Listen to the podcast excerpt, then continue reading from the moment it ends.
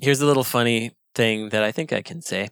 I've been judging the Dice Awards. What's good this year? Six sided, eight sided? it's all about D20. Yeah. So everyone has to do a deep dive on two games in the action panel that I'm on. Everyone's supposed to play every game, but certain people will specifically do deep reviews of specific games to kind of give like a little primer, make it easier for everybody else. And um, if you don't like make a bid for I want to do this one, you get assigned them. Yeah. And so that means that uh, that Ed Boon of Mortal Kombat fame got saddled with uh, two VR games.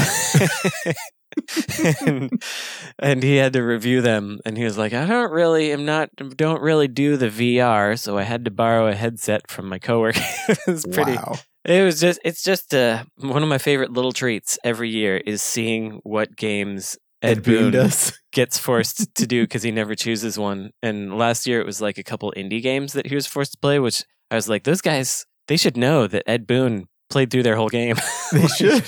Regardless of whether he liked it or not. They should yeah, know indeed. that. Yeah, he liked one of them last year. This year, not so much. Did you see I put the second Dice Awards on YouTube? Oh yeah, Uh, you did. No, that's, that's cool. We also have the first one, but it's uh, really cringy. I bet. nice, nice awards. Martin Short hosted the third one? Really? Wow. Yeah. Coolio's Dang. in the second one that we put online. That's a different time. Coolio gets on the mic and he's like, I am a gamer. And everyone like applauds. Nice. He's so brave. Yeah.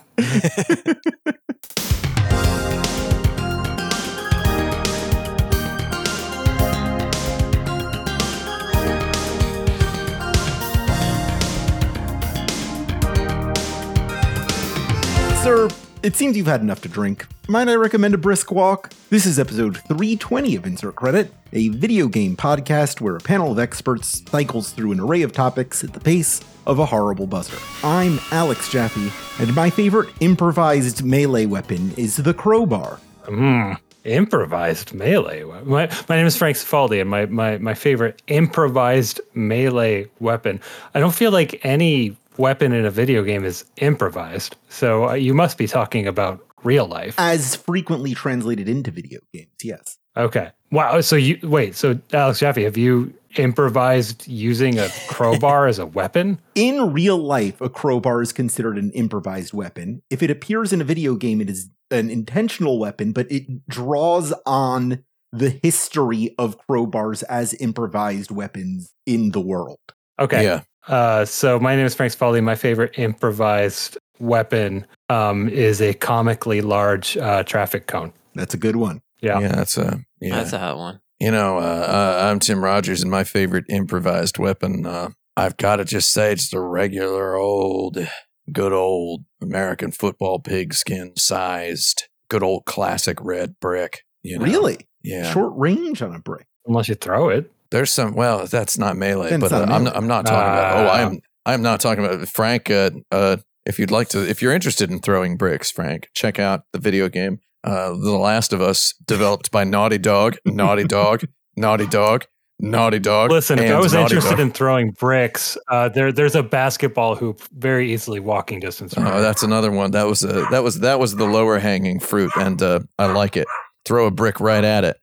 But also in The Last of Us, you can bash people in the head with a brick, and every time I do that, I think, you know, I bet I bet I could do that in real life. I bet that wouldn't be so bad. W- wouldn't be so hard to kill somebody that way. Really get their melon with a brick, hold it high and tight. You know, That's an image. it beats beating them with your fists. Doesn't hurt your hands as much, right? That's true. So, etc. It's a knuckle duster. Yeah. I'm Brandon Sheffield, and I've been spending this whole time trying to figure out which game had a two by two board. I thought Two it was four? Silent Hill 3. No, a two by two. It's a really skinny stick of wood. And I swear it was Silent Hill 3, but I, I guess it's not correct. And so with that, I'm going to have to say bent lead pipe uh, because I know that that's for real. Classic. So, but I, I always liked wherever wherever I saw that two by two, I was like, this would break, and uh, it made me like it. So the uh, I- implausibility of it. yeah, I don't I don't remember where that was. Get at me in the chat. Let me know what game that was, and you'll win a prize. Let's talk about the news.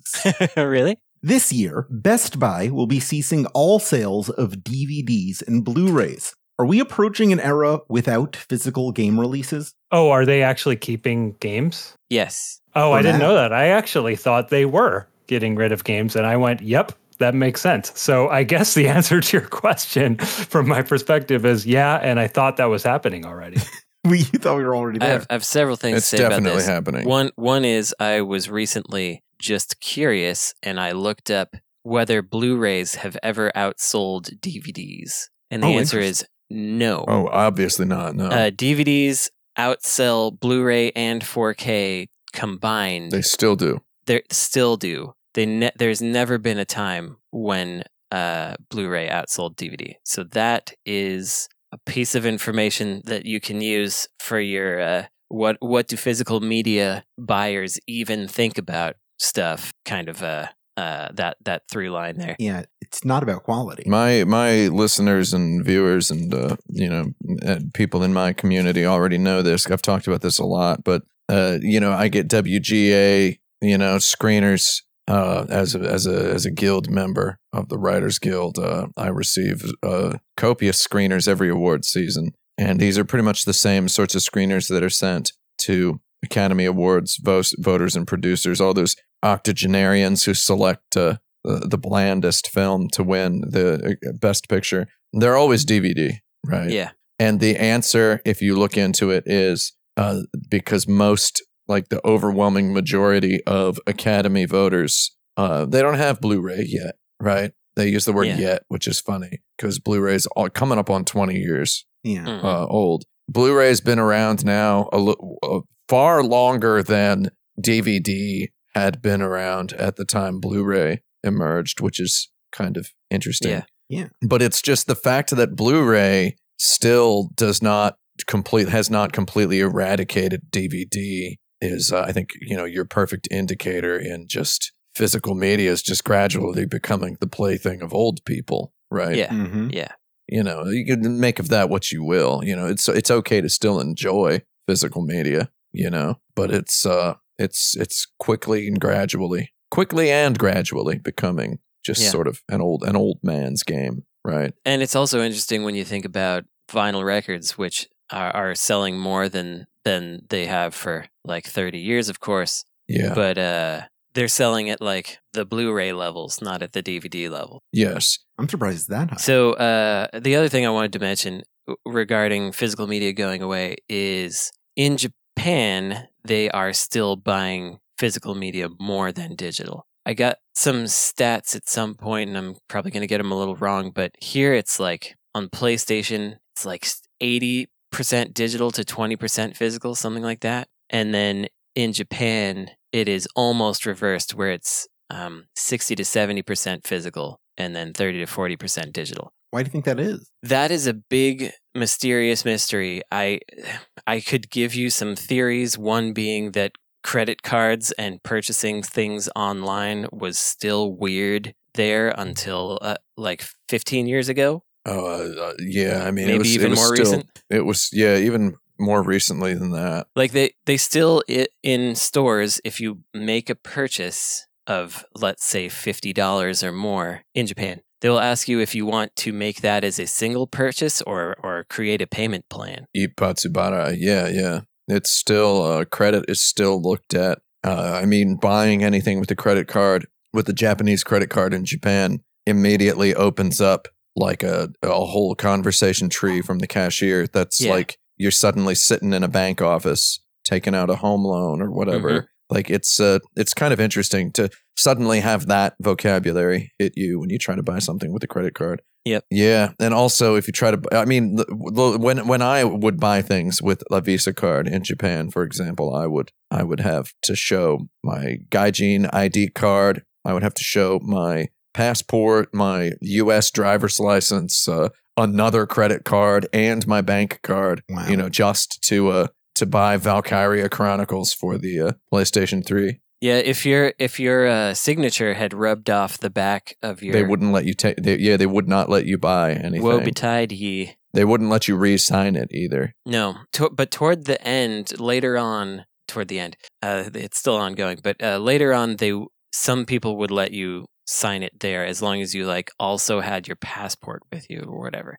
Yeah, I eventually stopped trying to use my Visa card like at all in Japan past a certain point because uh, there was like I had a string of attempted purchases where the cashier could not read my signature on the back of the, the credit card and uh, would say, I can't read what these words are. So we unfortunately can't let you buy anything with it. And Yeah. it was like, oh, that's pretty uh pretty wild. So, but I mean it's all it's all messed up. They have like the Hanko system where you get like a stamp and all you have to do is go into a store and tell a guy, I want a stamp that has my name on it. And they don't ask to see your ID or anything. Yeah, it's all over the place. And I asked the guy when I got mine to open my bank account so that I could get paid by one of my jobs. Uh, I was like, Do you need to see my driver's license or my credit card or my passport or my Gaijin card in order to uh to give me one of these? And he goes, No.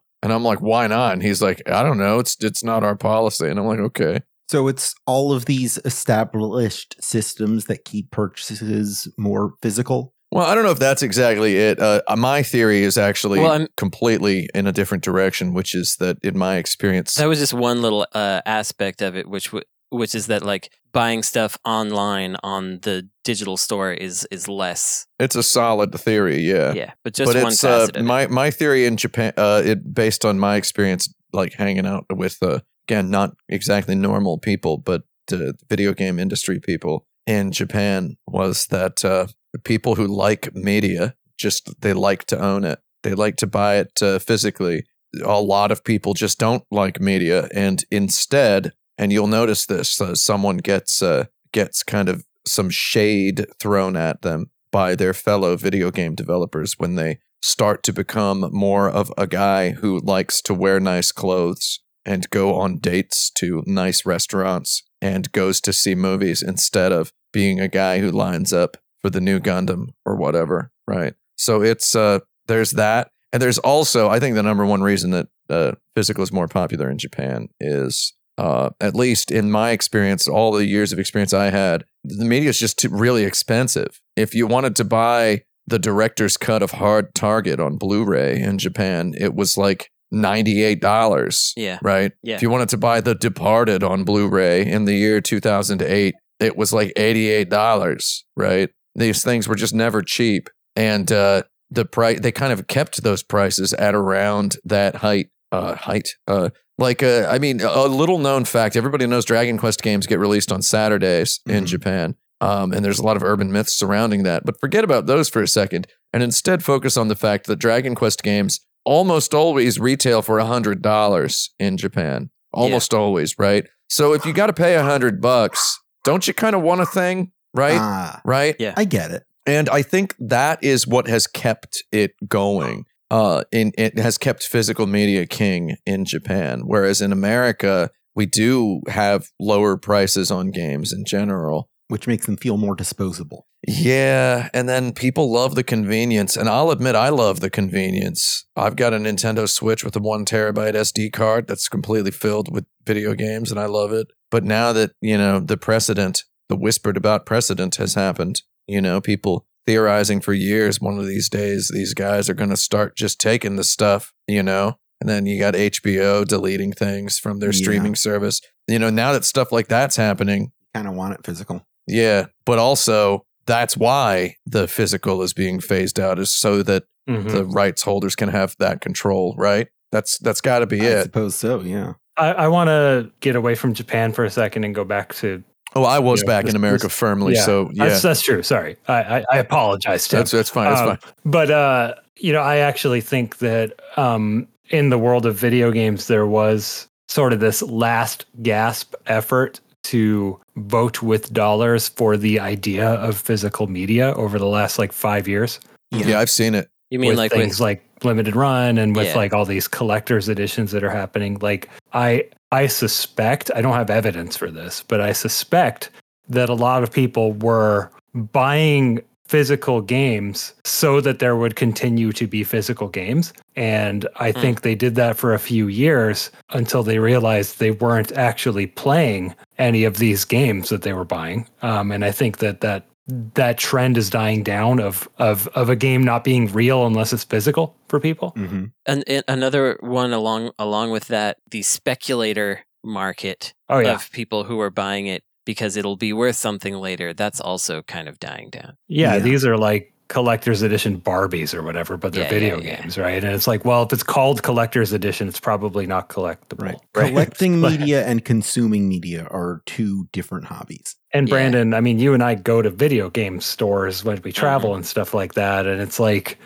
you can always kind of tell what kind of game store it is by whether they have a glass case full of unsold limited run inventory. Yeah. Um, Yeah. Yeah, I just saw someone just sent me a photo uh, or put it in the forums saying uh, that Hyper Gunsport was in a store and they could buy people copies if they couldn't find them.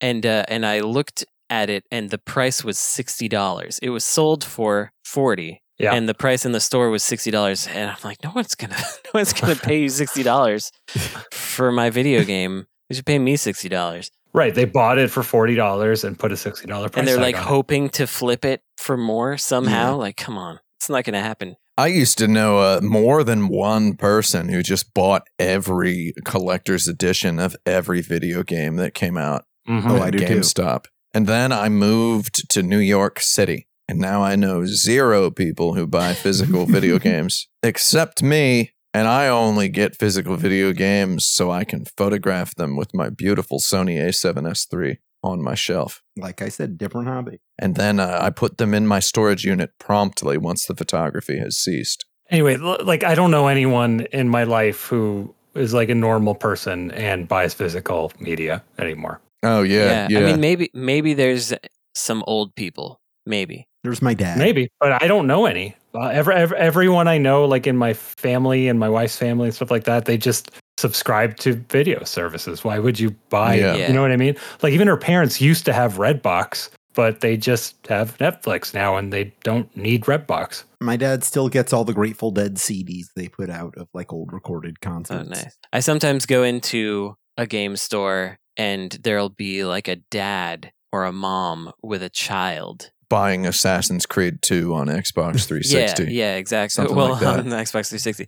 The, but the, they'll be like wanting to. They will remember that the experience of getting the game that you need is go to the game store and purchase a disc. So Yeah. there's still a few people doing that, but every time I see that now, I'm like, whoa, I remember this. So I, I, I work in the same building still as Digital Eclipse, and I, I used to work there. I think most listeners know that. And um, there is a small group of people here who every Wednesday go to the comic book store because it's a ritual Hmm. and like Mhm. maybe Mhm. buy a new comic that came out on Wednesday. But like even that, I just feel like it's just a ritual at this Yeah. point. Mhm. Yeah, like Yeah. Jaffe, you could probably speak to this even more, but like you know, it's the the cost benefit analysis is is not in the favor of of loose physical things that you go to the store to buy on Wednesday. You know, five dollars for a comic book is Oh yeah. I've been anticipating the death of the floppy for my entire comic buying life. Yeah, and people have been talking about it. I think it's the same with anyone who's buying physical media at this point. They're either just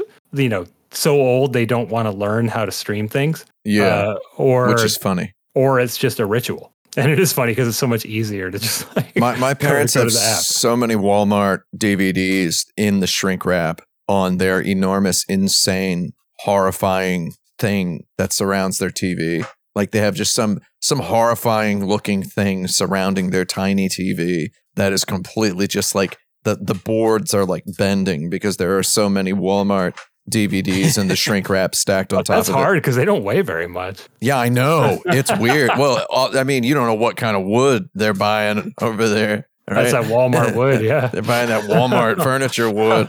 And it's just like, I'm just like, Dad, you know, there's this thing called Netflix. And he's like, Oh, yeah, we're logged into your brother's account. We don't, we don't use that. And I'm like, Well, why not? And he's just like, I don't know. And I'm like, I'm, Well, you, I'm like actively you can't share anymore anyway. So uh, it's Yeah. it's it's they they finally killed it. let me go ahead and say you actually can if the brother you're talking about is, is, uh, there's, there's two brothers that I have. Hmm. And uh, one of them you couldn't share a Netflix account with, And the and other the one- other one you could, if you know what I mean. I do know what you mean. Yeah, it's because he's there all the time. He hangs Yeah. out there all the time, right? there. So he's uh he's just always there. So he's there with his with his baby boy. He's not a baby anymore. All right. And, We're uh, way past time. Okay, yeah, let's go. Let's go. I have a broader video game concept question here. Does the element of gameplay have to be the starting principle of a good video game? Can we categorize the viable alternative? I think vibes is totally an okay place to start hmm for a video game. I think it's I think it's fine because I at least for me because I will forgive mechanical flaws. I will forgive a lot of things if I like the vibes and I feel like this is a place that I can hang out. Um, as long as they don't Yeah. interrupt that too much, that's an okay place to I, start. I will say that I've seen over the last 10 years, I've seen a lot of indie games that seem to have been designed starting from what Brandon just described, but kind of kind of misinterpreting what Brandon just described as gameplay sucks. Who cares? right. And that's not right either. No, it's very easy to mess up what I was just talking about. Yeah, it's uh you don't you don't have to make the gameplay bad on purpose and you don't have to make it bad on accident either. I don't know. You can make the game it's okay if there's if there's some nice gameplay.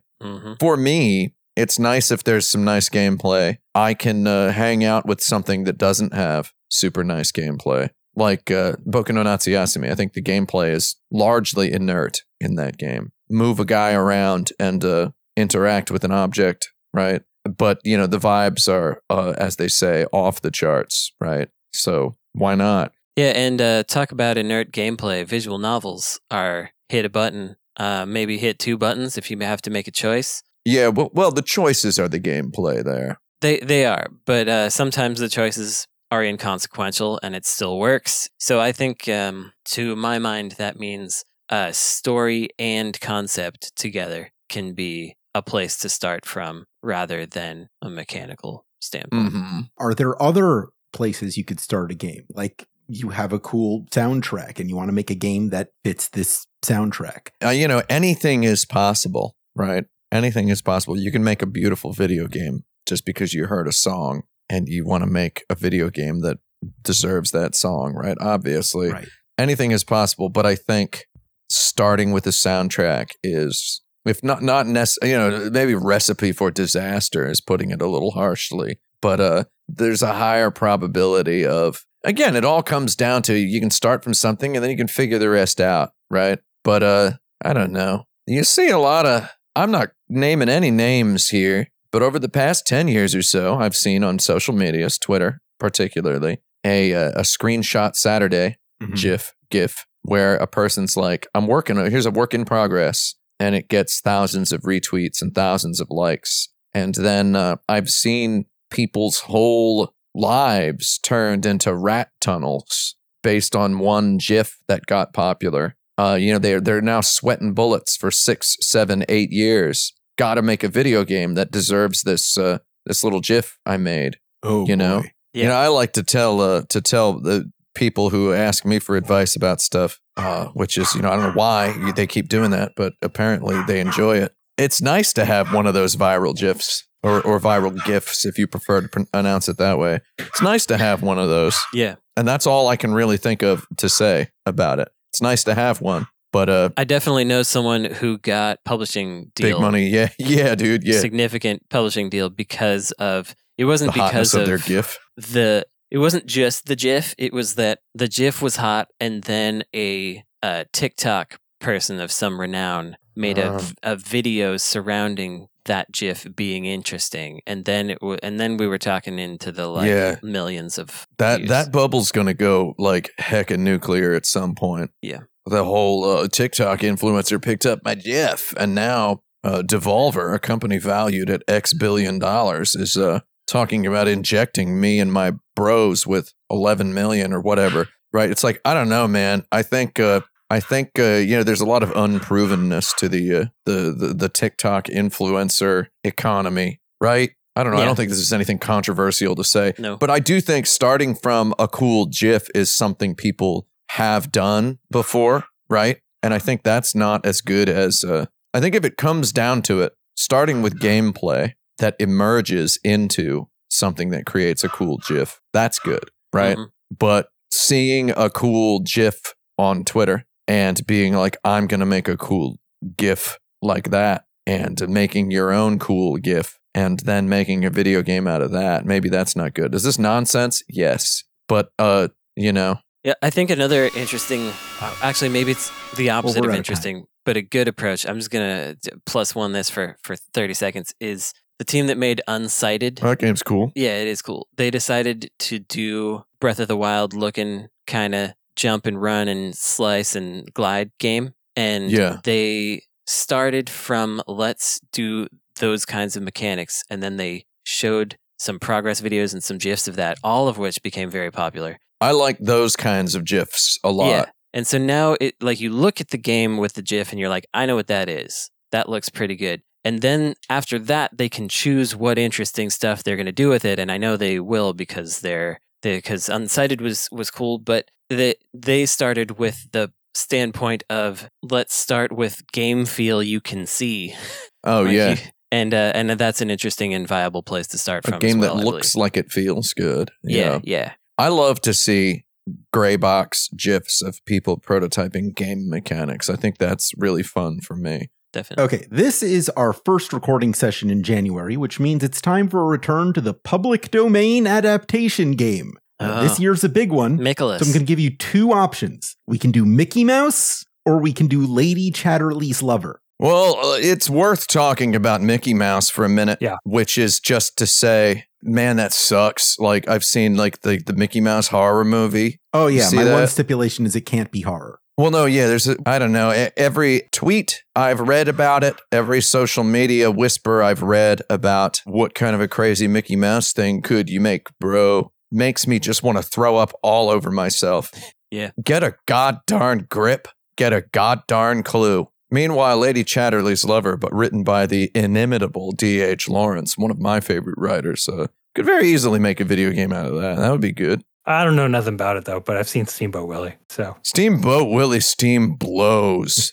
I've seen Steamboat Willie in 4K on the Disney Plus channel. Yep. Uh, have you seen that? I have. That's mine. That's my cartoon. You like it? I own I own that. Oh, very good. property. Yeah. Wow. Yeah, I'm with you. Like I, I think there was a Winnie the Pooh horror movie. So we're done. Right. Uh huh. Yeah. We're done. Yeah. It's that they they killed it. They killed it. Yep. Yeah. Yep. No more fun for anybody with any of that stuff. I don't know. Like, I, I mean, should we talk about it as a concept that are like, I, I- like, I think people much more uh, uh, educated than us have, have probably spoken about public domain uh, better than we could. But man, is it nice to feel like there is a tiny victory here in this sort of hopeless fight to own our culture again.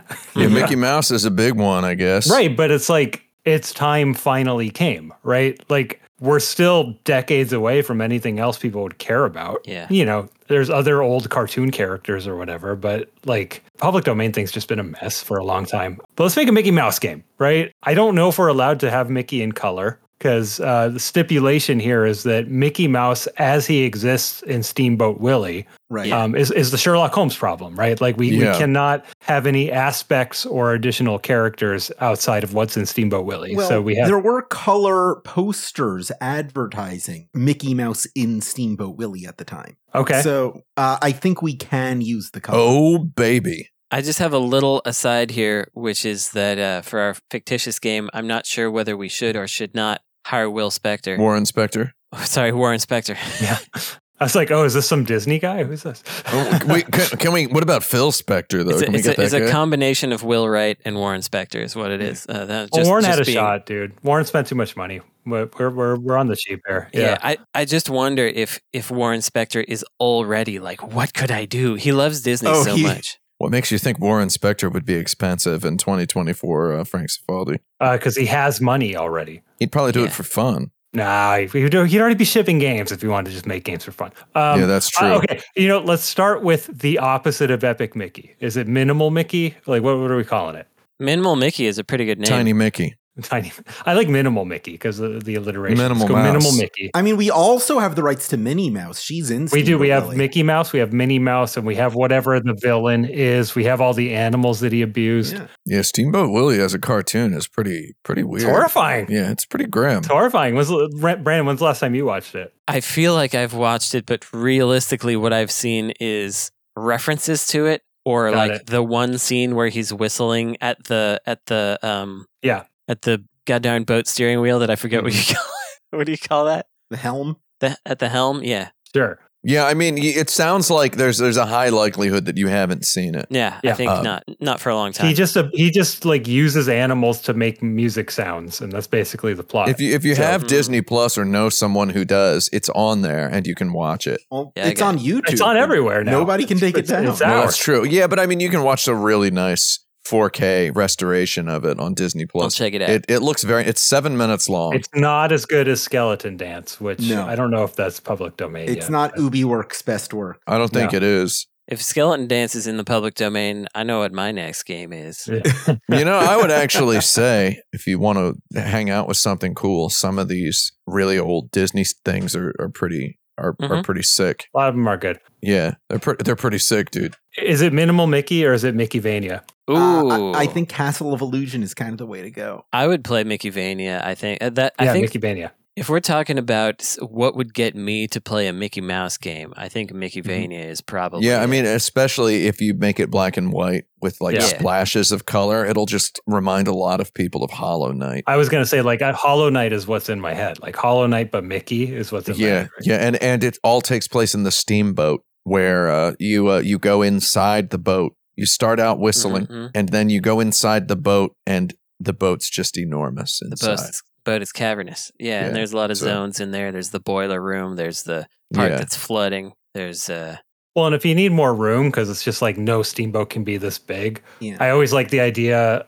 when when I was sort of half designing a a, a, uh blank Vania game of just shrink the character and have him go inside someone's body. There's more room in there now. Yeah. sure. Go inside Yeah. his big rival guy's body. You could have Steamboat William on the Titanic. Too. Go inside Minnie's body. Yeah. sure. all these big cartoon guts in there. Sam, I don't know if you remember there were choose your own adventure Nintendo books with like Super Mario. Oh, I remember those. Uh, yeah, Yeah. Brandon's nodding too. Um, I don't remember any of them really, but there was one that stuck with me. I think the plot was that it was Yoshi's birthday, and Mario ends up shrinking and going inside of Yoshi. Inside of Yoshi in this book, and I don't know if this is canon anywhere else, is a race of intelligent dolphins who can speak. Who have established an entire society inside of Yoshi's body and don't understand that there's a world outside of it. Yeah, that It's owns. pretty good. Sounds like a Rick and Morty episode past a certain point. Pretty good. Someone So was having a um, good time doing that. So there is a society inside of Minnie's body of of something.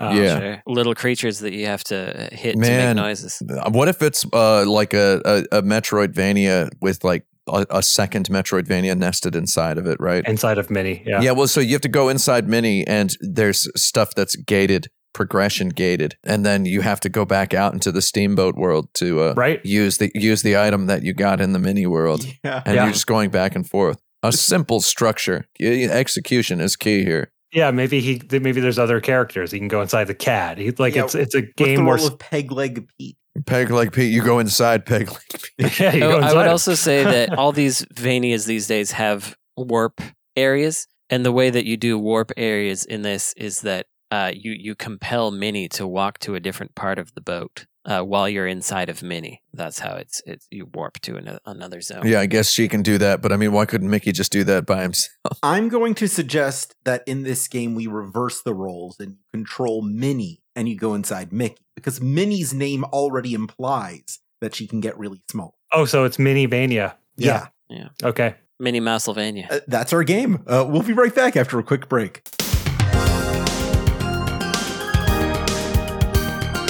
I'm remembering where my shrinking idea thing came from. It was that Super Sherlock Holmes concept. Oh Ah, yes. There was an area you couldn't get past, but like there was clearly like more stuff on the other side. Just an impassable thing. Like elsewhere in, in the game, um, Watson, who was literally Oliver Hardy in this game, just black and white, Laurel and Hardy. You had to shrink yourself and like jump in his cereal bowl so that he would eat you. And then when you came out of him, somehow he had gotten himself over there. And like there's no explanation for why. Oh, that's very adventure gamey thinking. Obtuse. Well, I think that came from Batman Arkham Asylum, where Yeah. there's this part on the map that you cannot, there's literally no way to get into the bell tower. Yeah. But during a scarecrow hallucination, he goes wild and just beats the crap out of like a million guys. And when he wakes up from his hallucination, he's in a place that you literally can't get into somehow. I, I loved I loved that. That was such a good moment. He rampaged so hard get up here? that he like got He into a place a that you literally can't get into. You Yeah. got out the map. Oh my god. Yeah, he, just he he rampaged so hard he clipped into the bell tower. he just Naruto ran straight up Arkham Asylum.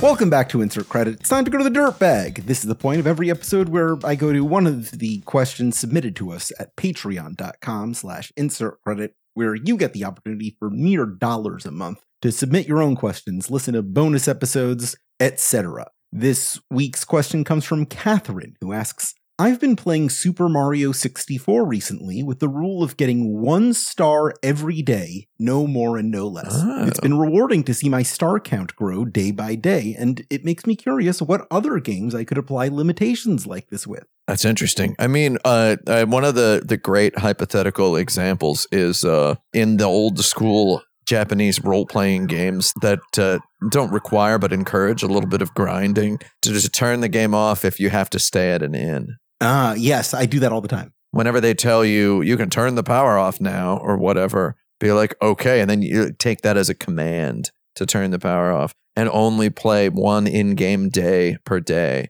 But uh, I, I often had that concept in my youth and uh, kind of uh, got very quickly removed from it, and it it it just mutated in my mind to uh, and from end the game when your party has to go to bed. Um, it kind of it, it mutated to be before you turn the game off, just make your party be in and in. Yes. Right. Which means you can just play all that you want as long as you end the game in a hotel. It's fine. Super Highlight is a real good one for for that day cycle because it it has one, and you do have Yeah. to go to bed at the end of a day. So that's that's one where, where it if you want the constraint to be uh, chosen, um, then that'll that'll work pretty well. I feel like uh, you know some of them Dragon Quests with the day night cycles. Uh, you could also kind of treat that as a thing. They don't really uh, they don't force you to go to bed, but uh, I feel like any game where they where your character goes to bed, dude, it's cool. I don't do this too much anymore, but I had a brief time where I wanted to try to get good at, at, at a more like arcade style old game. Um, it's something I've talked about on the show before. It's Hero for the 2600 game I like Yeah, a lot. And, and that was just a morning routine. It was like between breakfast and shower, play like three rounds of this game. And like there's something kind of fulfilling about that ritual. I don't know if that's exactly answering this question because I think this, the spirit of this question is more about savoring a game, I think. Yeah. I guess that's the same thing. If you assume that like one CCing a game, getting through a whole game, Yeah, I was just gonna say. is uh, is how to beat it. That's fair. yeah, if Yeah. that's the goal, then uh yeah, if you wanted to uh to to punch your pitch up a little bit, Frank, you'd be like assuming one play is 25 cents, I spend $1 per day on this Yeah, I game, like right? Ooh, There you go. Right? So I, I get I get 4 coins on this game and then I have to stop. Uh I like that. you try to give yourself like a suburban 1990s kid allowance money uh like parameters on an arcade game the MiSTer lends itself really well to Yeah. developing little habits like that Well, which is what I was using. Yeah. Someone on uh, some social media thing was trying to go through the the Shenmue games chronologically, such that they ended where they were supposed to in terms of like Christmas Eve Mm. is an event in the game. oh have- yeah yeah having the days end on the days that and that's that's an interesting exercise as well. It got boring for some of the days where you had to mostly skip or just hang around, but but being boring is I think part of it. So- yeah I, I think there's actually like some video games that uh so i've i've noticed in the past couple of years uh the hype being such a big factor in video games in general like Yeah. I noticed a lot of people who had been huge, huge fans of From Software games getting ultra, mega, hyper, super burned out on Elden Ring because Elden Ring has like,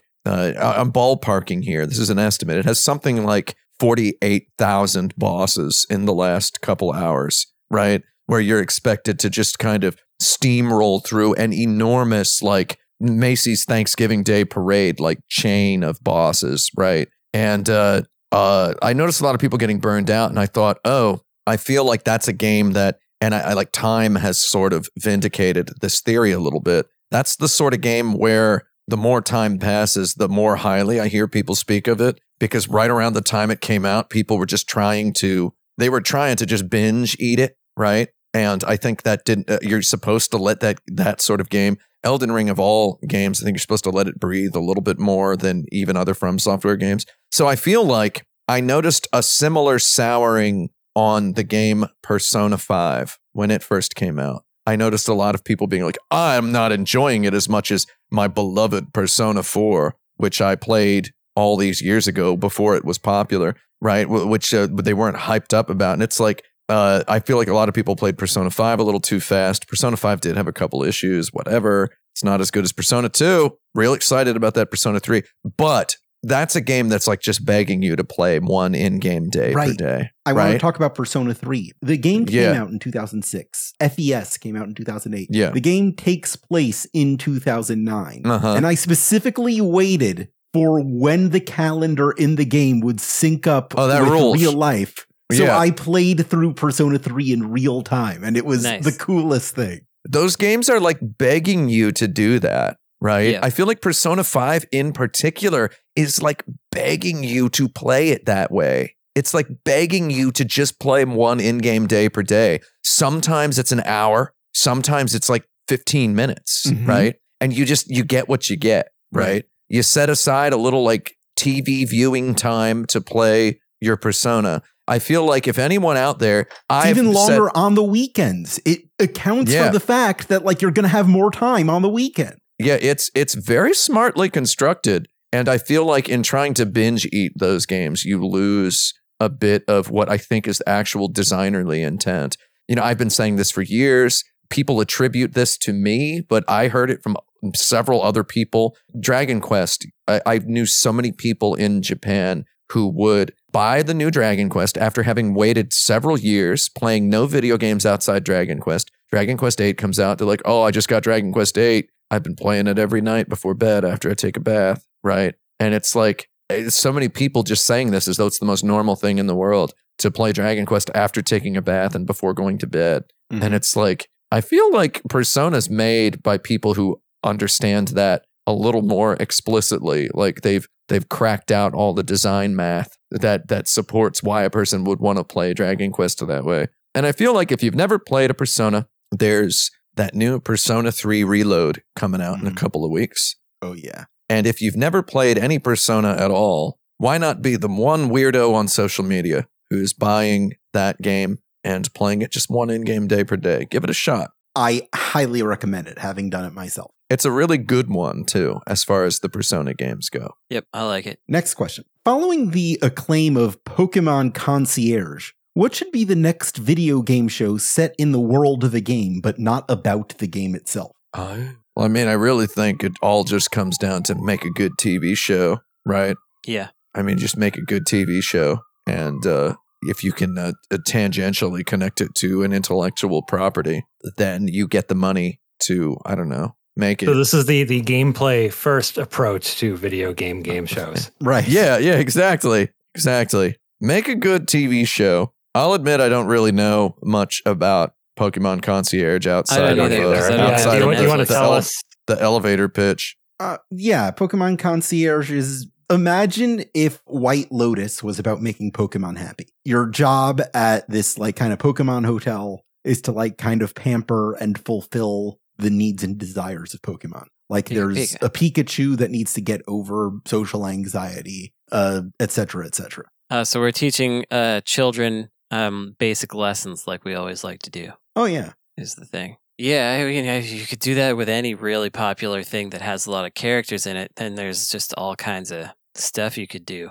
Yeah. Yep. I mean, all you got to do is just make up some characters and then say it takes place in the world of blank and everyone's going to be excited. But I guess the Pokemon Concierge has the art style and the Yeah. actual Pokemons, right? I think if you wanted to make a real good, hard, cool, hard boiled show, you could make a Yakuza show that was more along the lines of Battles Without Honor and Humanity and uh, people's minds would be blown out of their skulls. Like you just bring it back to what the original influence of the game even was, and you probably ignore all the goofy stuff. Well, I mean, I think Yakuza is like half Battles Without Honor and Humanity and half Ikebukuro Westgate Park. But I see what you're saying. Yeah. I see what you're saying, Carl. saying you could you could pull you could pull it back to to one of those kinds of influences and then uh, uh, I think people wouldn't be super aware of those influences anyway and it would blow their minds. So, seeing as all that I know about Pokemon Concierge is that the theme song is by Maria Takeuchi. That's all that I know about it. And that, Yeah. well, and that it's like a CG looking, stop motion looking CG thing. Is that it? Yeah. And it's, uh, Yeah. it's on Netflix. That's all I know. Uh, but uh, the first factoid brought to my attention was that it has theme music by Maria Takeuchi, which is, uh, YouTube made that happen. It's wild. yeah, yeah. It kind of shows you uh, where YouTube is and also where my particular, you know, view of the world is focused, I guess, is that if that's the first thing I've seen someone say about it. That was also the first thing I heard about it. Uh, which Yeah, is incredible. Yeah, it's surprising. Well, I mean, you'd want a video game that has, uh, I don't know, Pokemon is just the world, Mhm. right? It's just, it's just Earth, except it has Pokemon in it. You know what? I'm going to throw a curveball here, and I'm going to say I think HBO has the opportunity with The Last of Us season two to make a fresh story that fits between The Last of Us 1 and The Last of Us 2, the video games, Mhm. instead of straight up adapting The Last of Us 2, the With video game. none of the characters, just set in a different part of the yeah, world. yeah. yeah. I feel like they have uh, they have the opportunity to do something Right. much more meaningful. Like The Walking Dead does, but good. Yeah. Or I mean, good is a subjective word. Yeah. But uh, yeah, something like that. I think that's a good one. I mean, give me uh, a give me a a a Forza Initial D. Uh, I'd I'd watch. Oh, something yeah, like just- that. make a car. Make a car and then have characters around it and they have to do races and but it's all cliffhangery and how's he gonna bust out his technique kind of stuff i i i'm into like it's this is more of basically an adaptation, though, than kind of the Pokemon concierge thing I'm talking about. Which just taking uh, a d- approaching it at a perpendicular angle. well it i think it's perpendicular because forza doesn't have characters But yeah, I mean, like if you were I mean- making a Need for Speed movie, i guess it's still just about it. cars so yeah Okay, what what if we gave kids uh, pickaxes and we sent them into abandoned mines and we told them it was Minecraft? Minecraft the reality show. Yeah. yeah Oh, I'm into this. Game. Yes. oh, watch out for everyone's creepers. named steve steve one steve two oh, Yeah, they're Steve. only kids named Steve. That's- Yeah. That's it. Yeah. They they check. and then you uh send feral hogs in and there there's no rules in the in Yeah. the spirit of Minecraft, Right. right? Like you just give them pickaxe and just like go, just Let go, 'em go. go in this abandoned mine. And then you know you'd you'd get about two episodes in before literally all of them were dead, yeah Yeah. right? like literally all of them, and then you got to fill the rest of the season. Oh, you keep building. and it just kind of i mean it would be kind of a twist between uh between you know minecraft and the popular show popular on netflix show old enough in which uh japanese toddlers are sent into the into their local city to Oh, accomplish an errand for their mommy and uh they're filmed by numerous spy cameras right Mhm. Oh yeah, so there's spy camera guys in the mines Yeah. that are Yeah. just you're supposed to ignore them. Yeah. that are just filming the the horrifying grisly like you know capital criminal deaths Yeah. of these children and then the last eight episodes can be the trial of you frank Cifaldi, and then-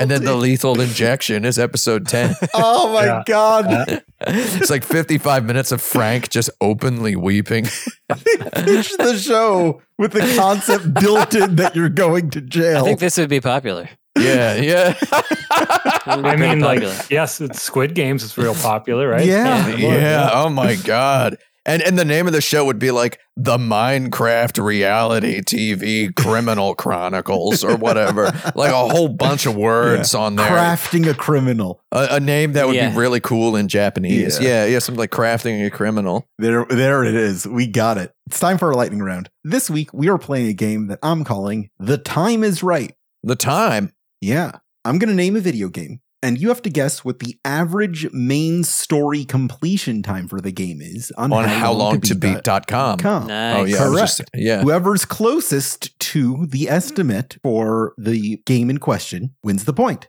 Whoever gets the most points at the end of the round wins the episode. Whoever wins the episode has to come up with a question for next week. Closest without going over, or can we go over? No, slightly? you can go over. All right, all right, excellent, very good. This is this is handy for me because I, I maybe all of us do. I I look up how long to beat every time I start a, a video game. Oh, yeah. because I want to know: Do I want to finish Uh, this? my? Xbox app literally has how long to beat integrated into it uh, Oh, before you right. download a game. Yeah, tough with a game like uh, Baldur's Gate three or something, where Yeah. it's just like beating it. There's beating it, and then there's uh, ridiculous people. Right. There's uh th- there's usually three listed times. There's main story, Yeah. main story plus, which is that plus the side quests most people will do. And then there's and then there's completion, which is a ridiculous number. That Yeah. if you're getting to that, why are you even looking at how long to be? Maybe if you're the type of person where big numbers appeal to you. yeah. Big numbers. While I was taking a leak just now, I was thinking a little bit more about uh, uh, crafting a criminal, uh, the, Yeah. mine, the Minecraft uh, reality TV show, Criminal Court Case Chronicles, or whatever. And I was imagining that episode six, Frank Cifaldi's legal team tries to implicate Notch. to get Notch executed. It's like Instead. they're like, look, Frank, you're gonna die. All right. Ah, You can at least take it with you. we can bring somebody with you to the afterlife. And Frank goes, "Who you got in mind?" I start wishing for the uh, not wi- rooting for the uh, for the evil team of lawyers because we're like, oh, they got a good idea here. Who do you- Frank goes, "Who do you got in mind?" And they go, "Take a guess, kid." And he slides over a No, photograph no, no, they- of Notch. no. He no, no, no. He um he doesn't say take a guess. He flips like like a coin with his thumb. You know, like this. He, Yeah. he flips like a, a, a piece of starburst at me, yeah. and Yeah. I just know it's the candy room. Yeah. That's good. That's good. Oh, Oh, I can see this show already. When yeah, when I catch it, it like cuts to him in the candy room, just like file footage of him, him in his candy room in his McMansion. Get at us, Netflix. I guess All right, not yeah. a McMansion if it's It's a it's a man mansion. It's it's McMansiony enough. Yeah. It's a mine mansion. Anyway, let's let's get back to the show. Your first game is Half Life 2. Half Life Two, nine hours. I'm gonna go eight. I Oh, sorry, I meant to. I meant to say ten. I was one. one I was gonna say go one away, but ten. All right. Oh, okay. I'll say eight. Uh, Frank gets the point. It's 13 hours. Okay. My first instinct was fifteen. I just always assume everybody on How Long to Beat like under reports their hours. Mm. Yeah, that's Kinda part like- of Kind of like uh, any online recipe. It takes five minutes. that's part of the game here. Yeah, you got to anticipate the how long to beat people. Uh, your second game is Elden Ring. El- oh, Elden Ring. Uh, forty-five. Wait, no, that's that's. I'm gonna that's- say 38. I'm gonna say forty-five. I'm gonna say forty-two. Brandon is closest. It's 58.5. Nice, Wow. nice. Yeah. You know, That's know, surprising. That's a lot. I I knew that number off the top of my head because I I had just looked at it like a week ago and I just kind of thought that was the the completionist number, which I know is a hundred some now. Yeah. I just kind of yeah, I thought uh, again, just assuming that people uh, underreport the hours. Your third game is Fallout New Vegas. FNV. Um, I'm gonna go uh, forty-six. 18. I'm gonna Just say, throwing numbers out. Mm. I'm gonna say thirty-nine. Tim is slightly closer. It's 27.5 hours. Shoot. Oh wow. Yeah. Okay. Super Meat Boy. Super Meat Boy is one of Oh, those games that whose the target demographic of Super Meat Boy is people who uh, complain that oh you can beat it in a half an hour if you get good Yeah. enough at it. Yeah, I'm gonna say I'm gonna say two hours. Eight. I'm gonna go eight. I'm gonna say four. Frank is closest. It's 9.5 hours. Yeah, but you can beat it in like a half an hour if you're Yeah. good enough.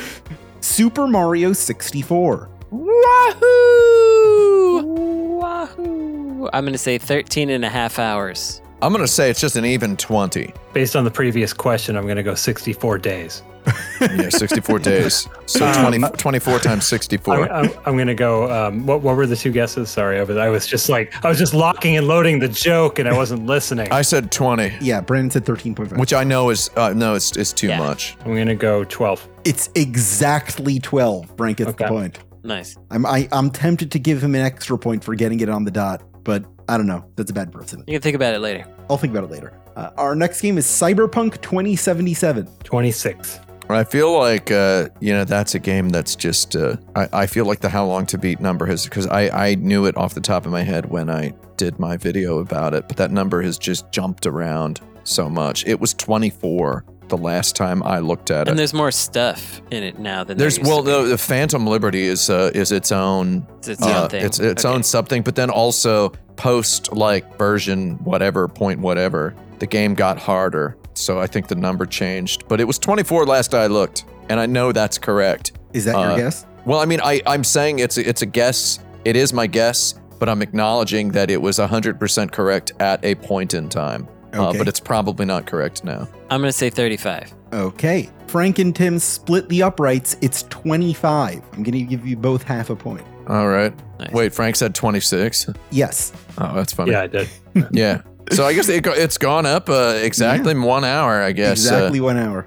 so that's what all of the patches and improvements have done. Uh, they de-nerfed all of the the most insidious tricks that you could exploit to destroy the entire game. Uh, with just like leveling up one skill, Yeah. and that basically just buys an hour of extra running time. exactly. In the eyes of the howlongtobeat.com community. All right. Yep. I feel like if I were to play through that game again, it would take me twice as long uh, as it took. Also, if you're beelining the story of Cyberpunk 2077, just don't play it. Right. It's more fun to do this. The side stuff's amazing. Thank you. Persona 5 Royal. Oh, God. That's probably like 58 hours. Uh, fifty two. 25. Tim is closest. It's 101 hours. Jesus Lord. For story completion, Yes. Dang. I, I I beat it in like 30. I'm just kidding. I didn't. Uh, uh, those games are long. And again, this is a wonderful moment to stop and reflect. Uh, uh,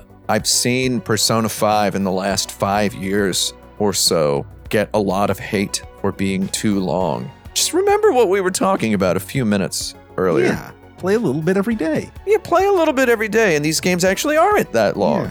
You know, they're they're and you know you're going to be out of Persona long before the next Persona comes out. yeah exactly. Bubsy 3D. unless my intel is correct. Six hours. Uh, Four and a half. Twelve hours. Tim got it exactly. It's six hours. Kaboom. I was actually considering playing through Bubsy 3D for a bonus feature at one point, and I looked up how long the how long to beat was. So that's why I knew that. Sorry. That's fine. It's fine to be prepared. Uh, Resident Evil 4. No, I also know this one off the top of my head, but I'll pretend I don't and say 10 hours. Twelve. Uh, 14. Uh, Brandon is closest. It's 16 hours. I remember it always being a little longer than I thought. I can beat it in 12. Yeah. This is our last one. I'll tell you the scores. Uh, Frank is at three and a half. Tim's at three and a half. Brandon is at two. Uh, Blasted. so if Frank or Tim gets this, they win the game. Otherwise, we have a tie on our hands. I'm going to try not to win the game. Let's see how that happens. Last title is Boxing for the Atari 2600. Oh, man. Oh. 30 How do minutes. you? Well, how do you complete that? Uh, I'm going to say two minutes. Okay. Um, I just have to think this through. Uh, completion must be beating the first AI opponent. It's 'cause I probably don't- beating the first. I, I bet it has like wave or cycle based stuff, so it's probably uh, uh, loops. Right? It's probably well, the I, first. no. I, I don't think it does. I think Doesn't? it. I think it loops on a reset. I think you select difficulty and you reset. Um, Uh, so I'm gonna say uh, 30 seconds. Wait, does does someone say that? I said Uh, two minutes. No, uh, Brandon Okay. said two minutes. 30 seconds. Okay. Uh, how long to beat lists it at five minutes. So Brandon is closest. Congratulations, Brandon. Now there's a tiebreaker one. I didn't know that uh, How Long to Beat let you list things under 30 minutes, which is why I I, said either. 30 minutes. Yeah. I, I thought I last I uh, meaningfully engaged with the website, I don't believe it was possible to list any time increment lower than 30. it's possible that five is the new lowest increment. Yeah, yeah, that's interesting. Good for them. Yeah. Uh, so Tim and Frank, you have tied this episode, which means it's time for a tiebreaker between just the two of you. I was going to make a joke. They must have lowered it to five minutes so that uh, people can rank the new God of War DLC or whatever when it comes out and say it's only five minutes of gameplay. Like I, it, I didn't cook the joke all the way, but it's fine. All that right. was something like that. Okay, your tie breaking game is. Let me think of a good one. I, I know a good one. Uh, yeah, Brandon, you go ahead. What's the good one? Uh, Bonk's Revenge, since I can't vote. Yeah, there we go. Bonk's Revenge. What's the how long to beat for Bonk's Revenge, you two? I don't know. Two hours. Five hours. It's two hours. Tim, you're our winner. Ah. Congratulations. Nice. Two All right. hours is a. I. I. If we can just pause for a moment and say two hours is about the best length you can get for a video game. Mm-hmm. I mean, between two and six hours, I would say. I also just do not believe that a first time Bonk's Revenge player No, Nah. Goes Nah. in there and just kills it in two hours. No. unless but you're a guy who's played every Castlevania and Mhm. every uh, every NES platform game or whatever and beaten them all, and you're a professional Super Mario World speedrunner playing Bonk's Revenge for the first time, maybe. Yeah, I think I think how long to beat is um, on these much older games is heavily weighted toward people who have played it a bunch. Because who else is going to be reporting playing Bonk's Revenge? Yeah. Anyone got some recommendations? Whoa. Oh, that's right. Recommendatio. I got some. Go for it. But what are they? oh yeah, I had a little apology for um for people who know about religions because Oh, here we go. a while, a while ago when I yeah, I've, I've got Uh-oh. when when I said that it was a Mormon Mormons don't celebrate Christmas. who didn't celebrate it, it was actually I remember it was, that. it was actually a Jehovah. It was a That's Jehovah. Jehovah's Witnesses. It was a Yeah. Jehovah's Witness. So uh, sorry to people who know about that stuff. yeah, I remember that. That was Yeah. funny. Anyway, I was I was like, he he definitely means Jehovah's Witnesses, but uh, yeah, it, it's the thing is I got confused with the people uh, get mad at me when I correct Brandon too much on this show. So apparently, All right. they're like, I know you don't like Brandon, but why do you have to keep correcting him? So I'm like, all right, let's uh, let's dig let his him own grave. let's let him whiff this one. Uh, anyway, um, the next one is there's a game called The Taidio Jigoku, which is a simple series PlayStation 2 game about a whole bunch of whole, Whole bunch, bunch of of bugs Stuff, yeah. being in your in in your zone, and you play as a Tiny Ojigok. as a schoolgirl. And Uh-huh. um, I found out recently that it has six total dialects, five of which are unlockable. You start Ooh. with with Ooh. Tokyo, and then you get like Osaka and Kyoto, and then uh, Okinawa and Uh-huh. Nagoya, and uh, that's pretty fun. That's a fun. It's a fun. Of course, they're all incredibly obnoxious because it's all just her screaming and shrieking and saying "mom" uh, or whatever. Yeah. But that's a neat thing that I didn't know about, and maybe you didn't know about it. So uh, and check maybe that we're going to talk about it in a future episode. Uh, so let's. Tiny uh, Ojigoku? Yeah. Is that on the list? Um, it's uh, it's something I had earmarked to talk about this week, but we ran out of time. So Hmm. Well, nice. yeah, so we're, we're going to do that next time. Wow. That's interesting. Kind of a quick one. Um, I don't know if I like it, and that's why I'm recommending it. Um, there was an independently made uh, Link's Awakening sort of widescreen version, Oh, Link's yeah, Awakening. HD DX. Um, uh, you're going to have to learn how to uh, use the dark web at this point to find it, um, meaning just Google it. Um, but uh, it is it is a pretty meticulous, I think, uh, Windows version of Link's Awakening, except that the entire map is uh, um, is active and and viewable. So you're no longer on a grid of screens that like auto scrolls. You just have a uh, you just have a zoomed out camera, and I think you can even zoom it out further. Though I couldn't figure out how. Just showing the entire map, and I'm not recommending it because I'm like, wow, it's it's better this way. It's really good. I'm recommending it because it's just one of those rare instances where it's like, oh, I had this idea in my head. I think we all have, right? Of like, what Yeah. what if you could see more of the Zelda map? Yeah. Yeah. And and I think it's a good opportunity to go explore uh, what would happen if you could see the entire Zelda map um, while playing. Answer for yourself whether it it, uh, it improves or or maybe even uh, does the opposite for the game. I'd smoke that one. You know, I used to uh, for the past uh, you know several years or so. There, there, there was like a big long list of you know if you if you asked me, I would have been able to produce like a list of games, like vintage games that I would love to play widescreen. You know, but now that I've spent so many hundreds of hours, hundreds upon hundreds of hours with my MiSTer, I I no longer really feel like I need to play stuff widescreen, right? But you mentioned this Link's Awakening thing, and I'm like, yeah, I'd play that. Yeah. So who try it. knows? Who knows? Maybe I would love a widescreen. Uh, well, I guess they did make a widescreen Final Fantasy four, five, and six. So They did. the, the the the official ones, yeah, I will say that I enjoy widescreen on 3D games. So like um yeah. GameCube, GameCube and Wii through Dolphin or what well, I guess Wii did it natively, but like GameCube you can force games into widescreen. It's like, oh, this is just a computer game now. That that you just zoom out the camera. Playing that Metroid Prime remaster. It's not even a remaster. It's what Frank Cifaldi would call a remake uh, for the Nintendo Switch that That's came not out. true. This, wait, you wouldn't well, you wouldn't call that a remake? That's a remaster. It's using the original assets and the original logic. It's it's the whole new. It's a whole new game though. The graphics are all new. Everything's new. Watch the Digital Foundry video. Well, yeah, I, I know, but uh, aren't they based on original? Maybe not. I don't. know. I mean, I don't know. Like, I don't know. same. It's I, like I, I feel, I think a remake means the logic's a little different, at least. and maybe it's a little different, but the controls are. Yeah. They, they've got the modernized controls. Uh, the graphics are 1080p, uh, wildly perfect 60 FPS. It's it's so much of a remaster that it it kind of a. I can't believe that's possible to still have the conversation about what's a remaster and what's a remake. Uh, lol. Uh, but uh, can't believe it's still possible to have that kind of. I thought for sure this was a remake, but I mean, who knows? Is this just an annual question now?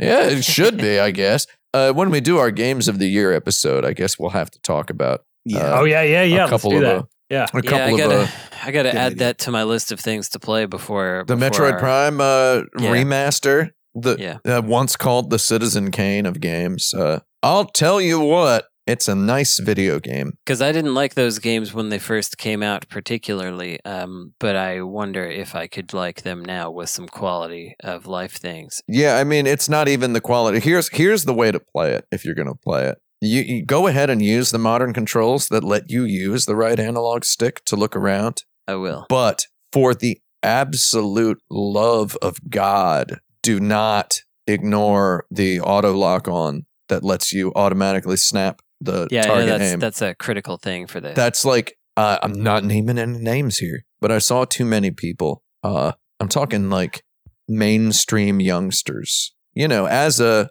as a person who makes YouTube videos, I have to keep you know one eyeball on the, the younger people who are also doing this particular sort of job I'm doing. And I just want to say, saw too many people uh, not uh, celebrating the lock on. It's very essentialized in the game. It's very necessary. Mhm. So just saying, everybody, don't try to play it like Halo. That's all. But enjoy the enjoy the right analog stick camera movement that they added to the game. I will. Yeah, but don't try to use it to aim at everything. That's not how the game was. It was not designed that way. Yeah. this isn't a game about sniping headshots. I think I'm I'm going to try it both ways a little bit just to get get the you can try. You don't. You don't need to choose a way. You there's a control method in there that lets you use the right analog stick Ah, to move the camera, but also makes it so the left trigger auto lock ons Yeah. locks on to the targets, which is how you're supposed to play. Right. Just make just make sure you play it that way. I've got some recommendations. Uh, if you've enjoyed this episode, or any episode of Insert Credit, I'd recommend you rate and review our show wherever and however you can. Like Got Dat WMD, who said, Great content, but ruined by unnecessary time limits. It seems like the host is actually bothered by the discussion being held. The panelists are obviously very educated on the topic, so just let them talk. Uh, Shoot. You can also support us on patreon.com slash insert credit to pay everyone involved in this show except Tim Rogers. If you'd like to sponsor our show with an advertisement or personal message, it's easy and affordable to do that. You can contact us at show at insertcredit.com and we'll get something going. You can also join our community at forums.insertcredit.com or find videos of these episodes on youtube.com slash insertcreditshow. This episode is edited by Esper Quinn with original music by Kurt Feldman. I'm Alex Jaffe, I'm Frank Cifaldi. I'm Tim Rogers. I'm Brandon Sheffield. And is this nonsense? Yes.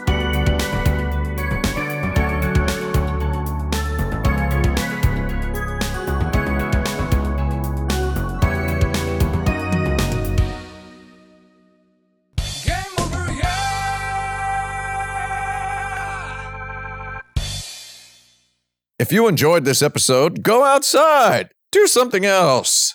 They might be outside listening to it right now. Yeah, that could be. But also, take the earbuds out, you numbskull. Yeah, go outside your own head, Jerome.